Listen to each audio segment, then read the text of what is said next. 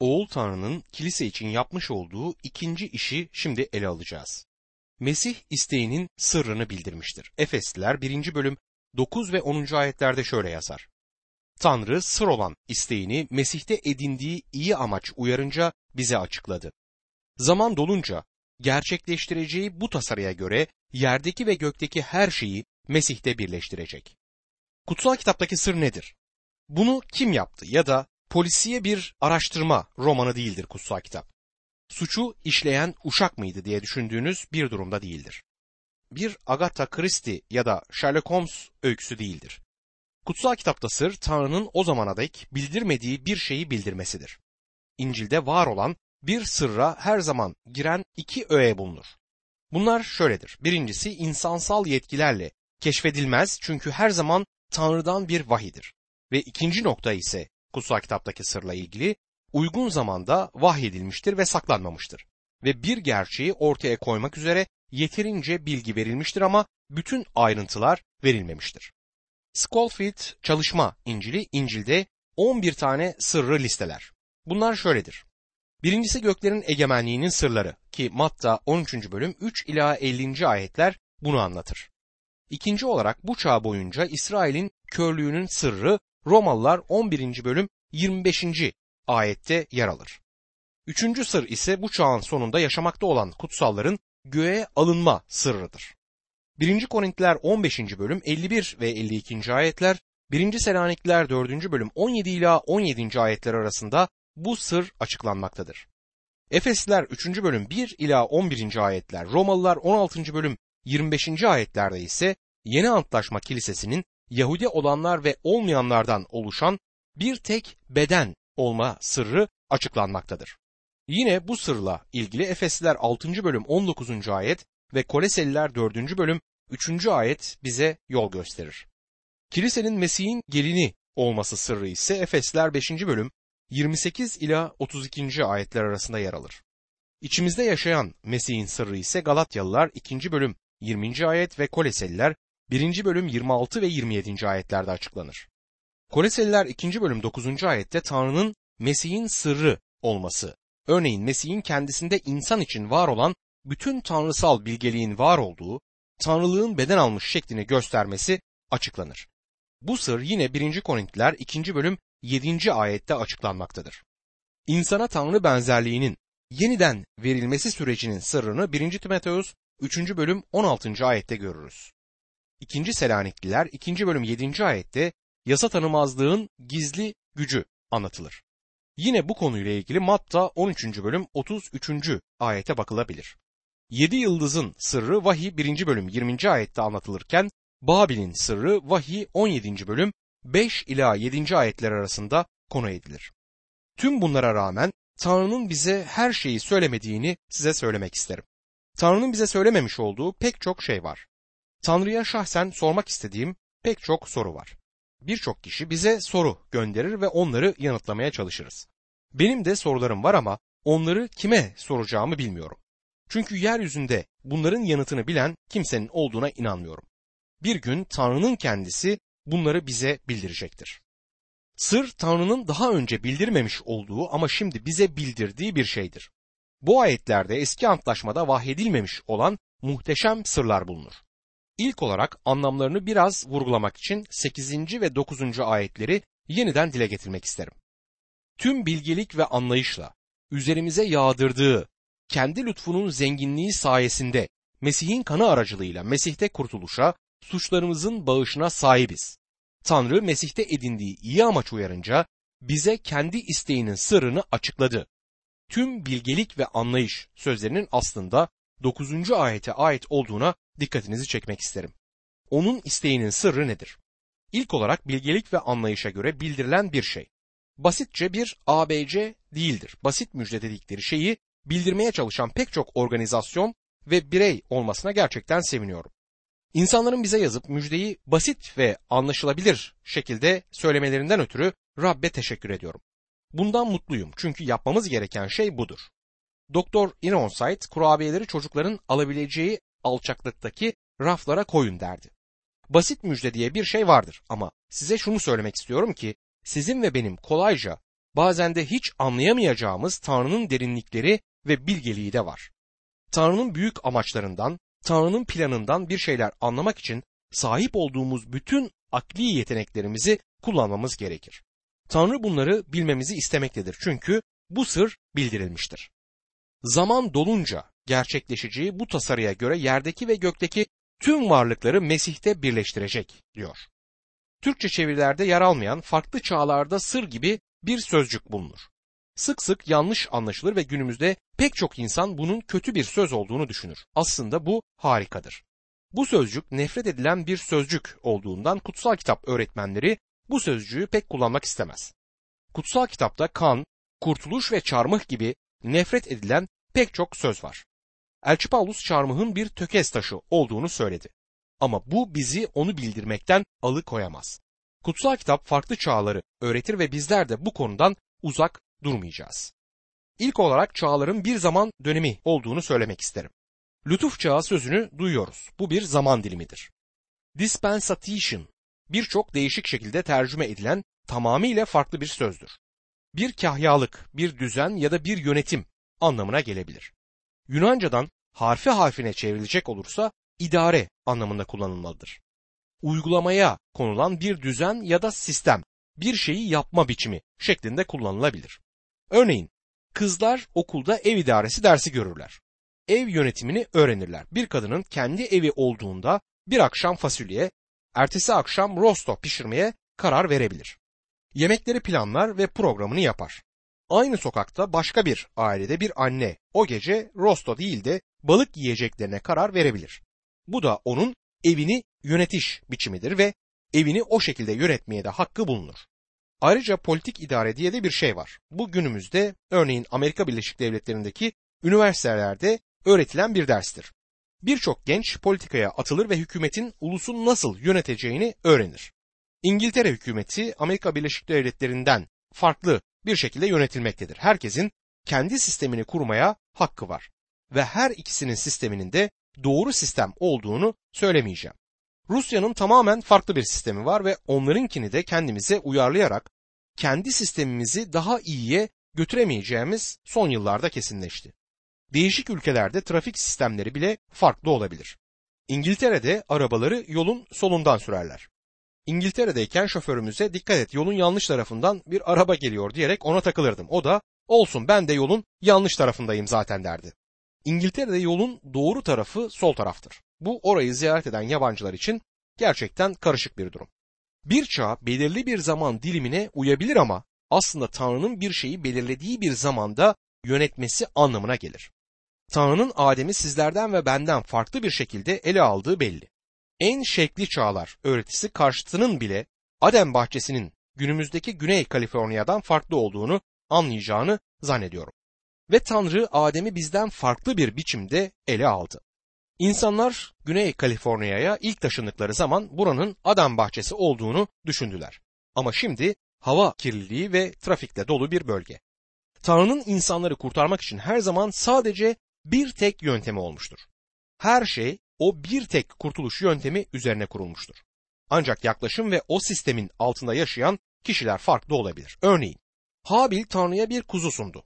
İbrahim de aynı şeyi yaptı. Eski antlaşma kahinleri Tanrı'ya kuzular sundular. Tanrı bunun doğru yol olduğunu söyledi. Ama sizin geçen pazar kiliseye giderken bir kuzu götürmemiş olduğunuzu ümit ederim.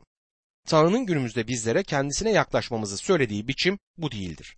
Bizler başka bir idare sistemi altında yaşıyoruz. Zaman dolunca, zamanın dolması nedir? Bunun bütün evreni ele aldığını söylemem ama Tanrı her şeyi Mesih'in gökte ve yerde her şeyi yöneteceği zamana doğru ilerlediğini söylemek isterim. Doluluk pile Roma sözcüğüdür. Her şeyin İsa Mesih'in yönetimi altına getirileceği zamandır. Pile Roma yüzyıllar ve bin yılların içine düştüğü büyük bir hazne gibidir.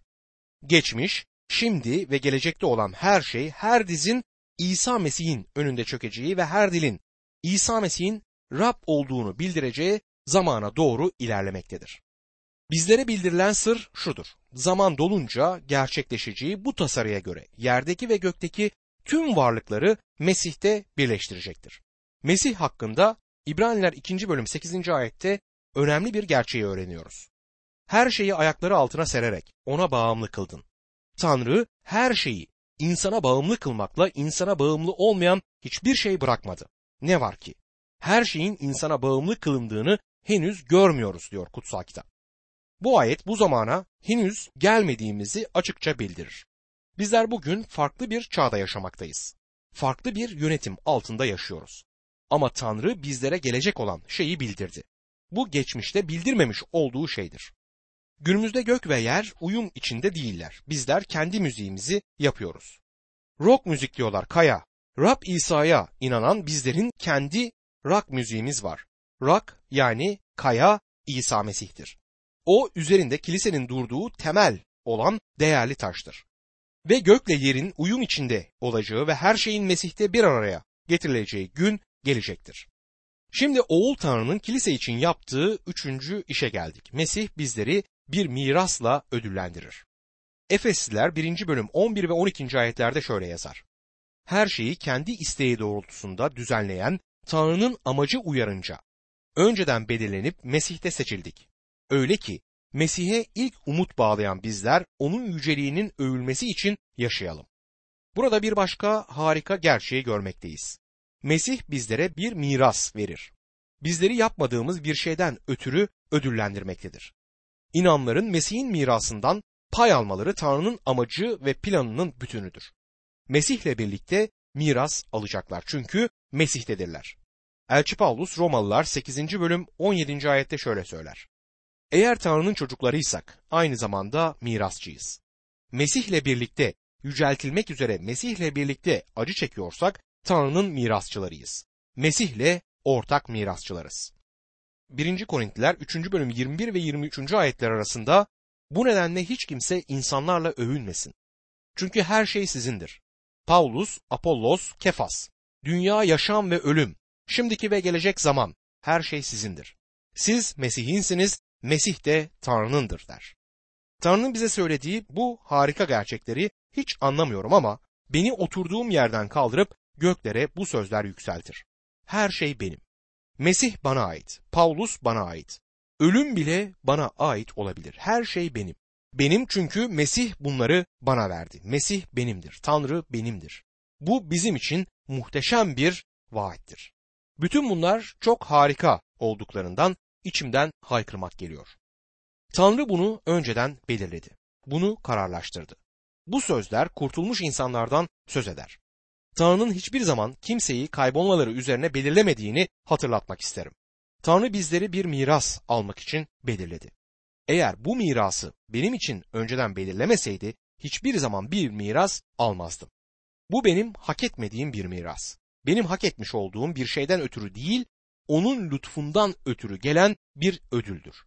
Bu Tanrı'nın isteğidir ve bunun yapılmasının tek nedeni budur. Bu iyidir ve doğrudur. En iyisidir. Neden mi? Çünkü Tanrı bunu yapmayı amaçlamıştır. Eğer durum böyleyse bundan daha iyisi olamaz. Bunlar Mesih'in bizler için yapmış olduğu üç harika eylemdir. Bizleri kanıyla kurtardı. İsteğinin sırrını bildirdi ve bizleri bir mirasla ödüllendirir. Bu harikadır. Ben kaybedemem. Mesih kilisenin bedelini ödemiştir ve ben ona aitim. Çünkü o beni bir bedel karşılığında satın aldı. Günümüzde kilisenin onun için çok önemli olduğunu söylemek isterim. Yeryüzündeki insanların küçük planları önemli değildir. Bizler önemli olduğunu düşünüyoruz. İnsanlar günümüzde dünya için ellerinde planlarla koşturup dururlar ama bundan sonraki yüz yılda burada bile olmayacaklar. Kalabalık gitmiş olacak ama Tanrı'nın harika planı gerçekleşecektir. Bunun için Tanrı'ya teşekkür etmeliyiz. 12. ayet mektupların içinde bulduğumuz o görkemli hamd ilahilerinden birisidir. Elçi Paulus'un Tanrılığın her bir kişisinin yaptıklarını bildirdikten sonra durup bir hamd ilahisi söylediğini fark edeceksiniz. Bizlere oğlun işini anlatmayı bitirdi. Bundan sonra öyle ki Mesih'e ilk ümit bağlamış olan bizler onun yüceliğinin övülmesi için yaşayalım der. Tanrı inanlının her küçük isteğini ve kaprisini yerine getirmek için var olmamaktadır. İnanlı Tanrı'nın isteğinin merkezinde olduğunda dolu, tatmin eden ve sevinç dolu bir yaşamı yaşar. Dostum bu sizi pek çok kaygının elinden kurtaracaktır. Ama Tanrı'nın isteğinin içinde olmadığınızda sorunlar patlamaya hazırdır.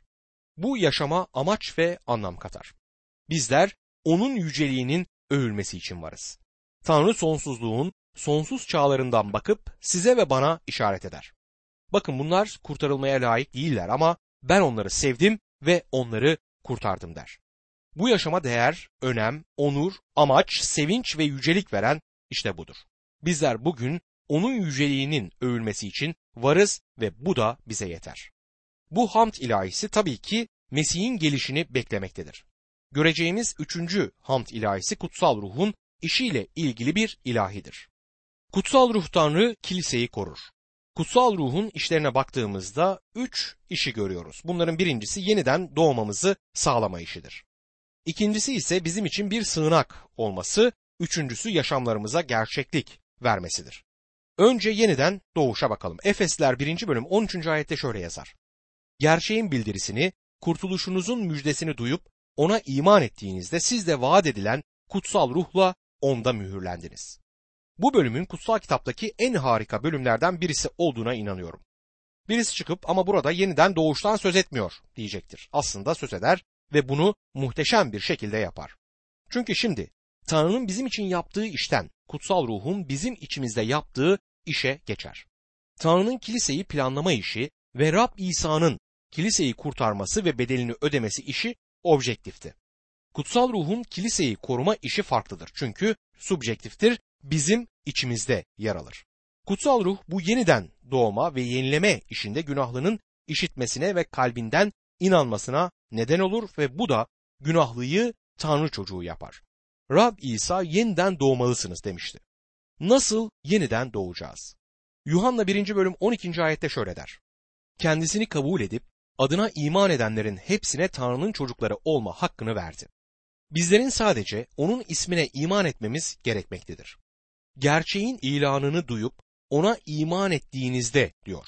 Duymak sadece sözlerin çıkarttığı sesleri değil aynı zamanda anlayışımızda duymak anlamına gelir.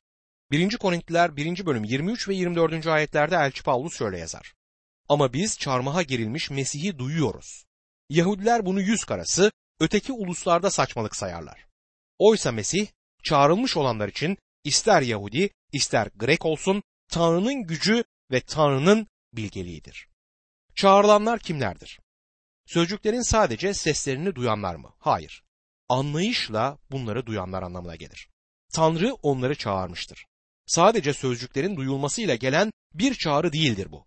Kutsal ruhun bu sözcükleri gerçek kıldığı bir çağrıdır. Romalılar 10. bölüm 17. ayete göre iman haberi duymakla, duymak da Mesih'le ilgili sözün yayılmasıyla olur. Çağrılmış olanlar Tanrı'nın sözünü duyup ona olumlu karşılık verirler. Peki sonra ne olur? Elçi Petrus onu şu şekilde dile getirir. 1. Petrus 1. bölüm 23. ayette. Çünkü ölümlü değil, ölümsüz bir tohumdan yani Tanrı'nın diri ve kalıcı sözü aracılığıyla yeniden doğdunuz. Tanrı sözü bu sayfadan bile yayılmaktadır. Biz Tanrı oğlunun sizin için öldüğünü ve eğer ona güvenirseniz kurtulacağınızı söylüyoruz. Birisi çıkıp ben bu sözleri okuyorum ama bunların benim için hiçbir anlamı yok diyebilir. Ancak başka birisi bu mesajı okuyabilir ya da duyabilir ve Tanrı'nın ruhu bunu onun yüreğine uyarlar ve iman eder. Güvenir ve Mesih'e güvendiği an yeniden doğar. Duyduktan sonraki mantıklı adım inanmaktır. İkinci kronolojik adım olmayabilir ama mantıklı bir adımdır. Gerçeğin ilanını duyup ona iman ettiniz diyor. Bu yeniden doğuşun Tanrı sözünde yer alan en iyi açıklamasıdır. Gerçeğin ilanını, kurtuluşunuzun müjdesini duyar ve Mesih'e güvenebilirsiniz. Ona iman ettiğinizde siz de vaat edilen kutsal ruhla onda mühürlendiniz diyor. Bunun anlamı işitip iman ettiğinizde mühürlendiğinizdir. Bunların hepsi aynı zamanda gerçekleşmiştir. Bu arada kutsal ruhun vaftizinin de bu sırada gerçekleştiğini söylemek isterim. Mesih'e güvendiğiniz anda vaftiz olursunuz. Ayrıca Mesih'e güvendiğiniz anda mühürlenirsiniz. Kutsal ruh duyacak kulakları açar ve bundan sonra insanın içine imanı koyar. Gördüğünüz gibi bundan sonraki mantıklı adım inanlıyı mühürlemektir. Günümüzde kutsal ruhla mühürleme işini Baba Tanrı'nın mı yoksa Oğul Tanrı'nın yaptığı hatta kutsal ruhun kendisinin mi mühürlediği hakkında tartışan pek çok insan var. Orta çağda bu tür şeylerle kılı kırk yaranlar bir toplu iğnenin başı üzerinde kaç tane meleğin dans edebileceği hakkında tartışanlar vardı. Bu tür şeylerle bir yere varılmaz. Ben bu ayetin kutsal ruhun mühür olduğunu söylediğini anlıyorum. Baba Tanrı oğlu çarmıhta ölmek üzere verdi. Ama oğul kendini gönüllü olarak sundu. Böylece hem baba ve hem de oğul vermiştir. Baba Tanrı ve oğul Tanrı her ikisi de kesin bir iş yapması için kutsal ruhu göndermişlerdir ama işi yapan ruhtur. Günahlının yeniden doğmasını sağlar ve aynı zamanda günahlıyı mühürler. Ve ben ruhun kendisinin mühür olduğuna inanıyorum. Kutsal ruhun mühürleyici işinin çifte bir amacı vardır. İnanlıya gerçeği vermek için Tanrı'nın benzerliğini inanlının yüreğine ekmek. Bir belgeye mühür basıldığını ve o mührün üzerinde bir suret olduğunu biliriz. Bence kutsal ruh inanlı için işte tam olarak bunu yapar. Yuhanna 3. bölüm 33. ayette onun tanıklığını kabul eden Tanrı'nın gerçek olduğuna mührünü basmıştır der. Bence buradaki düşünce budur. Tanrı inanlının üzerine mührünü bastı. Mühürlemenin ikinci amacı ise mühürlenenin kime ait olduğunu bildirmektir. 2. Timoteus 2. bölüm 19. ayette ne var ki Tanrı'nın attığı sağlam temel. Rab kendisine ait olanları bilir ve Rabbin adını anan herkes kötülükten uzak dursun sözleriyle mühürlenmiş olarak duruyor der. Sizi kurtuluşunuz hakkında güvenceye alması rahat rahat günah işleyebileceğiniz anlamına gelmez. Mesih'in adını anacaksanız kötülükten uzaklaşacaksınızdır. Eğer bu kanıt yoksa o zaman yeniden doğmuş ya da mühürlenmiş olmazsınız. Kutsal ruh mühürdür ve bu da Tanrı'nın bizleri kurtaracağını garantiler. Bizler kurtuluş gününe mühürlendik. Kutsal ruhun bizleri Mesih'e teslim edeceği gün gelecektir. Bu şekilde mühürlenmek güzeldir. Bizler sigortalı bir mektup gibiyiz. Eskiden bu tür mektupların üzerine mühür vururlardı. Günümüzde özel bir pul yapıştırıyorlar ama bu da yine posta sisteminin bu mektubu yerine ulaştırmaya taahhüt ettiği anlamına gelir. Şimdi kutsal ruhun kiliseyi koruması olan üçüncü ve son işine geldik. Efesliler 1. bölüm 14. ayette ruh Tanrı'nın yüceliğinin övülmesi için Tanrı'ya ait olanların kurtuluşuna dek mirasımızın güvencesidir der. Burada kullanılan güvence sözcüğü kapora gibidir. Malı sizin için tutmalarını istediğiniz anlamına gelir. Ayrıca sizin de daha çok para vereceğinizi vaat ettiğiniz anlamını taşır. Kutsal ruh bizim kaporamız gibidir. Bir ruhsal bereketten daha çoğunun geleceğine dair bir vaat olarak bizlere verilir. Bir mirasımız olduğunu daha önce gördük. İşte bunun devamı gelecektir. Kutsal ruh o garanti anlamını taşır. Bunların hepsi Tanrı'nın yüceliğinin övülmesi içindir. Bu işlemekte olduğumuz bölümdeki üçüncü hamd ilahisini oluşturur. Gördüğümüz gibi Elçi Paulus üçlü birliğin her üyesinin işini ele aldıktan sonra bir hamd ilahisi söyler. Burada kutsal ruhun yeniden doğmamızı sağladığı, bizim sığınağımız ve mührümüz olduğu ve aynı zamanda bizlere gerçeklik verdiği anlamını görüyoruz. Bütün bu görkemli gerçekler bundan sonra Paulus'u duaya yönlendirecektir.